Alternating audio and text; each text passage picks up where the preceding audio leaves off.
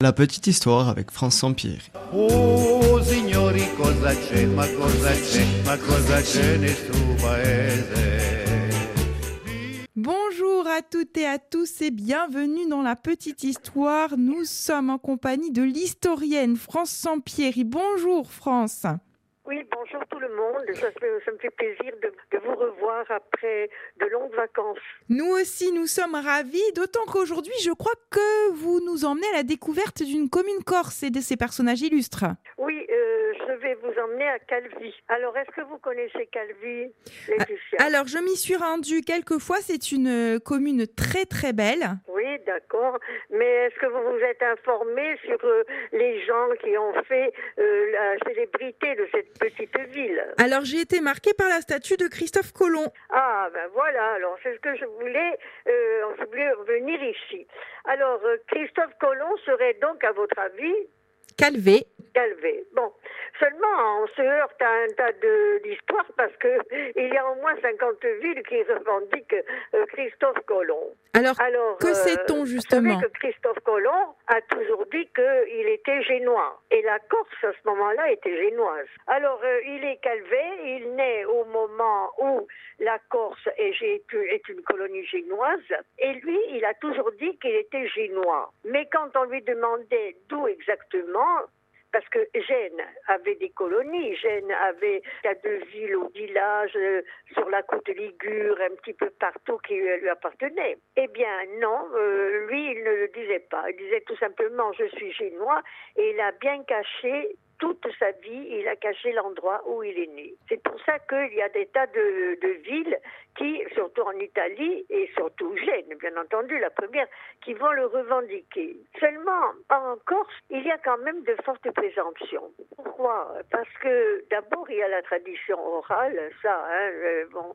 Et puis, euh, nous avons le nom de ses parents. Alors là, je sais très bien, je sais par cœur le nom de ses parents. C'était Domenico Colombo. Et sa, et sa mère, c'était Susanna Fontanarosa. Alors, Susanna Fontanarosa, c'est un nom, Fontanarosa, qui n'existe pas à Gênes, qui n'existe pas en Italie, mais qui existe à Calvi, dans un, un petit village à côté, où justement il y a une fontaine qui s'appelle Fontana Rosa, et il y a encore des descendants qui s'appellent Fontana Rosa. Donc ça, c'est une, euh, une présomption. D'autant plus que le prénom de Suzanne n'était pas tellement donné. Il été donné seulement dans quelques petits endroits euh, de la Corse et quelques petits endroits euh, sur le continent. Mais euh, c'était pas un prénom qui était très usité. Maintenant, oui, mais autrefois, non. Alors, on sait qu'il avait donc son père et sa mère. On sait qu'il avait des frères et des sœurs. Et il faut savoir que à l'époque, Calvi était une ville florissante et il y avait des moines, des franciscains qui avaient de forte emprise sur le peuple, qui éduquaient les enfants. Et euh, on sait que euh, Christophe Colomb a été éduqué par, par des franciscains et que son meilleur ami, alors là, ça n'a jamais été démenti, jamais, jamais, jamais. Son meilleur ami, c'était des Jean Pérez. En, Corse, c'est Jean, et en espagnol, c'est Juan Pérez, Pérez, Pérez et Pérez, qui était moine, et c'était son meilleur ami et son ami d'enfance. Ça, il ne l'a jamais démenti. Or, il se trouve que ce Juan Pérez, ce moine, a toujours suivi. Il a suivi euh, même, euh, même dans, ses conquêtes, puisqu'il était le chapelain. Il avait embarqué comme le chapelain de son expédition. Alors, il y a déjà quelque chose. Et puis, ce qu'il y a, c'est que le père de Christophore, d'après notre tradition orale, était un tisserand et un marchand propriétaire d'une barque. Et je vous dis, il avait donc des frères et des sœurs, et il avait beaucoup de, gens qui se disent ses parents, qui sont dans la, aux environs de, de Calvi, par exemple à Speloncato, à Monticello, voilà. Alors maintenant, il faut savoir qu'il avait donc suivi une solide éducation chez les franciscains et une formation de, de navigateur et de géographe. C'était normal parce que à Calvi, c'était une ville de marins. C'était euh, des pêcheurs, c'était des gens qui, des caboteurs, c'est-à-dire qui faisaient le trafic avec euh, le continent. Et puis c'était beaucoup de jeunes calvés qui avait reçu cette éducation-là, il s'engageait au service, par exemple, du roi de France, euh, d'un personnage puissant, pour être euh, non pas soldat, mais marin sur euh, une des flottes. Donc on en avait beaucoup. Par exemple, même au service du roi de France, ils venaient tous de Calvi. Bien, alors, comment ça se fait qu'il n'a jamais voulu dire exactement où il est né? Pourquoi? Eh bien, c'est pas difficile. Euh, Ce mystère réside dans l'histoire de la Corse. Voilà, pourquoi? Parce que au début, notre, notre pays était, était paysan. Oui. Et à un moment donné, le pape, voyant qu'il y avait des revendications entre Pise et Gênes, qui désiraient avoir la Corse, eh bien, il avait donné la Corse à son filleul, qui était le roi d'Aragon. Oui, il y a les escaliers du roi d'Aragon à Bonifacio. Hein. Et oui, il y a des voilà, vous voyez que vous savez mieux que moi. Oh non, hein. Eh bien, eh bien voilà, alors euh, il y avait donc la Corse avait été donnée au roi d'Aragon. Mais Calvi, c'était, si vous voulez, la seule cité avec euh, avec Bonifacio. Entre-temps, je vous fais remarquer que Ajaccio ne- n'existait pas, et certaines villes n'existaient pas encore. hein. Mais Calvi et Bonifacio étaient farouchement génoises. Alors, quand le malheureux James II d'Aragon a voulu euh, prendre possession de son royaume, la première des choses qu'il a fait, ben, il a fait rentrer ses troupes à Calvi, à Bonifacio.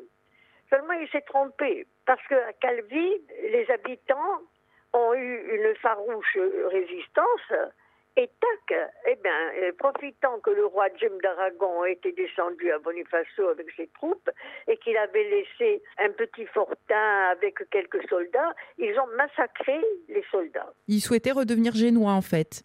Ils voulaient rester, ils voulaient, ils voulaient de- devenir génois. Donc, ils ont assassiné tous les soldats. Alors là, tous les soldats, ben là, là, alors, c'était délicat. Parce que les jeunes étaient marins, ils s'engageaient dans les flottes étrangères, d'accord. Mais Gênes avait édité des lois très précises que nous connaissons parce que je vous les ai déjà dites pour euh, des personnages ecclésiastiques. C'est-à-dire que les Corses n'avaient pas le droit de s'élever dans l'échelle sociale, dans la hiérarchie sociale. Bon, c'était pas normal. Ou alors, il fallait que ce soit à l'étranger, comme Sampiro Courte, par exemple, hein, à l'étranger. Eh bien, Christophe Colomb, il pouvait pas dire ça, je suis né à Calvi. Parce que s'il disait je suis né à Calvi, il se trouvait en Espagne, au service du roi d'Aragon. S'il disait je suis né à Calvi, eh bien monsieur, vous êtes génois, vous n'avez rien à faire ici en Espagne. C'est un traître parce que, la Corse nous appartient. Or, vous vous êtes tourné du côté des Génois. Il y avait ça. Et puis, il y avait aussi que, à Bonifacio, le roi d'Aragon avait fait le siège de Bonifacio, mais ça s'était mal passé. Il avait été obligé de s'enfuir et en laissant la Corse aux mains des Génois. Donc, il y avait une lourde défaite et Gênes victorieuse avait établi son pouvoir sur l'île. Et alors que légitimement, elle était une possession espagnole. Et non seulement elle était une possession espagnole, mais c'était aussi une terre vaticane. Parce que le pape était le suzerain de la Corse. D'abord, il avait confié à Pise, ensuite, il l'avait confié partiellement à Gênes, et enfin, il avait tout entièrement confié à son filleul, le roi d'Aragon. Alors là, il y avait une, une salade incroyable. Bon. D'autre part, Christophe Colomb, il ne pouvait pas dire je suis né à Calvi pour la bonne raison que s'il disait où je suis né, il devait y avoir euh, un, imbroglio terrible parce que j'ai découvert l'Amérique. Ah oui, as découvert l'Amérique seulement. Gênes va revendiquer la possession de l'Amérique. Après, il y a Pise qui va dire ah non, je regrette, ah, j'ai mon mot à dire là-dedans. Et finalement, les Espagnols vont dire ah oui, mais Christophe Colomb est venu, nous, nous l'avons armé, nous l'avons, nous l'avons même nommé amiral et tout, donc nous aussi, nous avons quelque chose à dire parce que ça nous revient, cette découverte nous revient. Bon, alors le pape, lui, le premier va se lever parce que le pape à ce moment-là, n'était pas seulement le chef spirituel, mais c'était aussi un souverain. Il avait des, terres qui lui appartenaient, la preuve, la Corse. Donc, qu'est-ce qu'il va dire? Le pape, il va dire, ah oui, mais oh, moi je suis le premier à revendiquer. Donc, il va déclencher une guerre. Donc il ne peut rien dire. Voilà, il ne peut rien dire.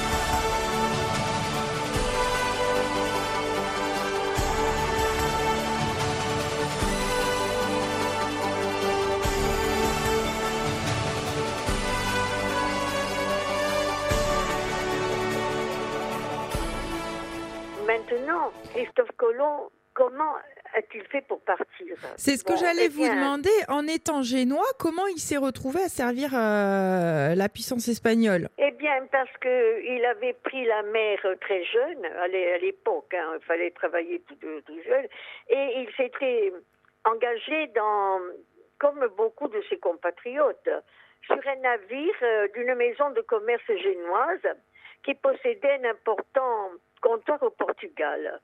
Voilà, alors euh, donc euh, cette maison génoise, elle commerçait, elle envoyait des navires chargés de, nourriture, chargés de, toutes sortes de, marchandises euh, au Portugal. Et là, après, elle vendait ce que, ce- sa cargaison, elle rachetait des denrées qu'elle ramenait pour les vendre à Gênes. Bon, alors lui, il s'était engagé là-dedans, il avait que 15 ans, hein, et son frère aîné, qui s'appelait Barthélemy, s'était installé au Portugal parce que il fallait qu'il y ait des comptoirs, que cette maison de commerce, elle ait des comptoirs pour vendre. Bon, et elle avait mis des employés sûrs pour ce commerce, pour ce trafic. Voilà.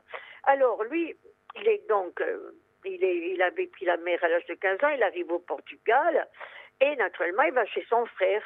Et il va chez son frère et son frère, en plus de cette situation qu'il avait, il avait une, une boutique, mais même un, petit bateau, un, navire, et il avait une boutique de cartographie, cartographie de, cartes géographiques.